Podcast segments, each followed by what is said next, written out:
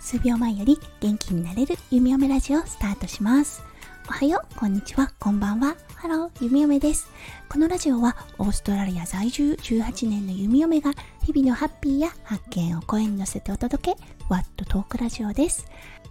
今日は2022年1月30日、日曜日です。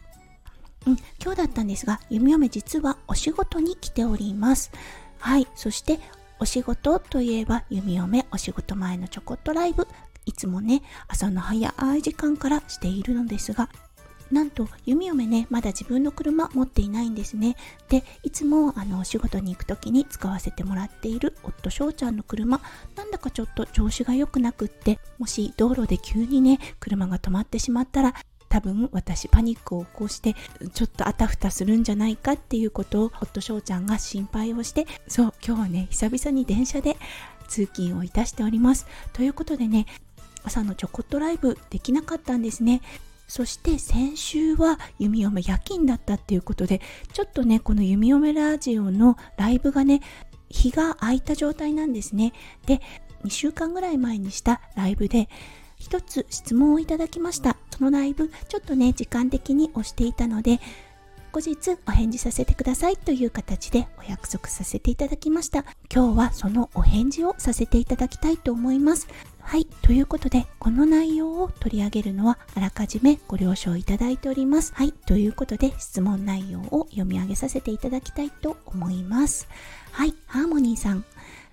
7歳の息子が今年斜視の手術を全身麻酔で予定しています。今度子供の全身についてもお伺いしたいです。とのことでした。はい。ハーモニーさん、コメントありがとうございます。はい、ちょっとというかだいぶ時間が空いてしまいました。今日はね、収録とはなりますが、お答えさせていただきたいと思います。ただですね、弓嫁、オーストラリアに住んでおります。オーストラリアの麻酔についてはお話ができますが、もしかすると日本の麻酔はちょっとまた勝手が違うかもしれません。なので、弓嫁が知っている限りの全身麻酔の知識という形でお話しさせていただきますが、弓嫁が言ったような感じにならないかもしれません。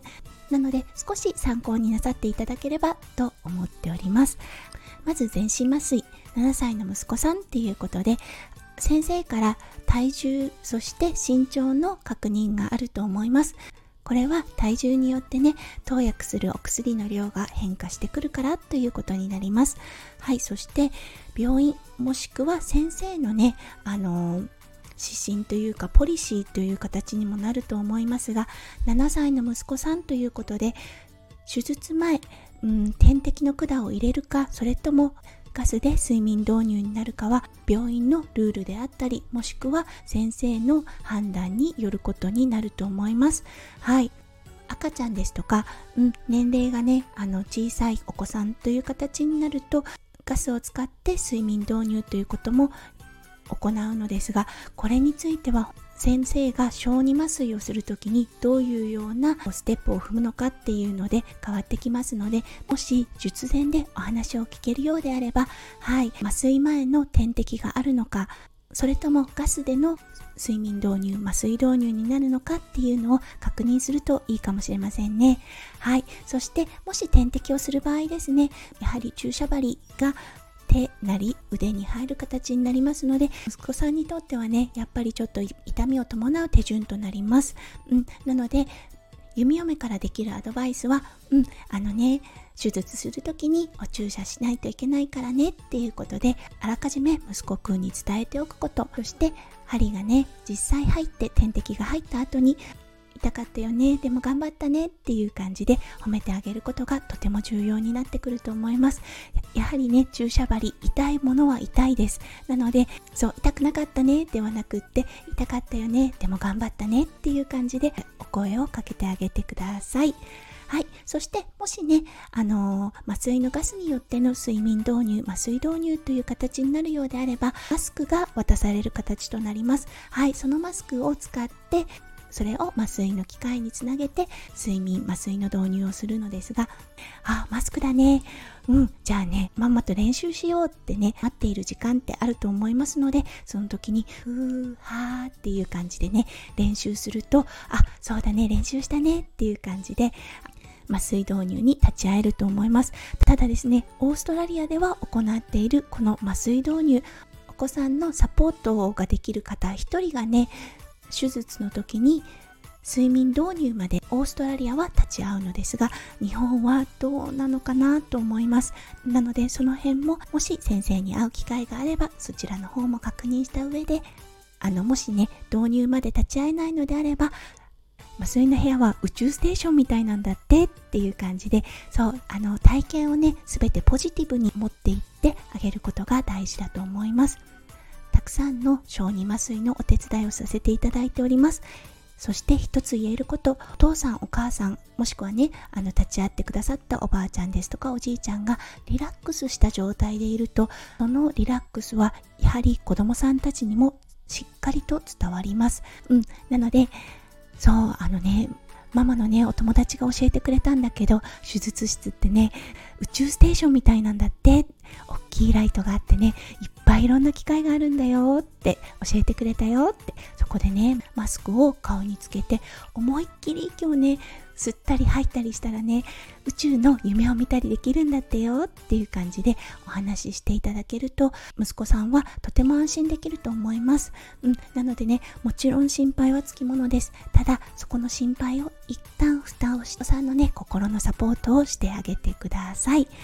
おそらく1時間かかるかな1時間ぐらいかなの手術となると思います。そこからね回復室に行って目覚めた時にお母さんを呼ぶというような形をオーストラリアはとっていますがこちらももし当日でもいいんですがどんな感じでことが進むのかっていうのをあの看護師さんもしくは先生とご確認ください。はい、ということで本当に簡単でしたが、うん、あの一連の流れっていうのかなをお話しさせていただきました。もしもう少しあのここを聞きたいですっていうことがありましたらコメント欄もしくはレターをくださればまたね後日ライブもしくは収録でねお答えさせていただきますのではい弓嫁麻酔看護師ということで今日は質問をいただきました事項をお話しさせていただきました。何分オーストラリアの麻酔というような状態なので、うん、参考になるかわからないのですが一つハーモニーさんに弓嫁からできるアドバイスっていうことは息子さんのメンタルのサポートをぜひしてあげてください。患者さんにとってはね日常ではないこの病院にいるという環境。そう働く私たちにとっては毎日行っているお仕事となっております。なので任せられるところはお医者さんに任せてお母さんにしかできないお仕事お母さんにしかできないサポートっていうのは必ずありますので、うん、そのサポートをねぜひしてあげてください。不安だと思う気持ちを受け止めた上でそれをねサポートしてあげるっていうようなことがとても手術を経験する親御さんたちを見ていて弓嫁が感じたことです。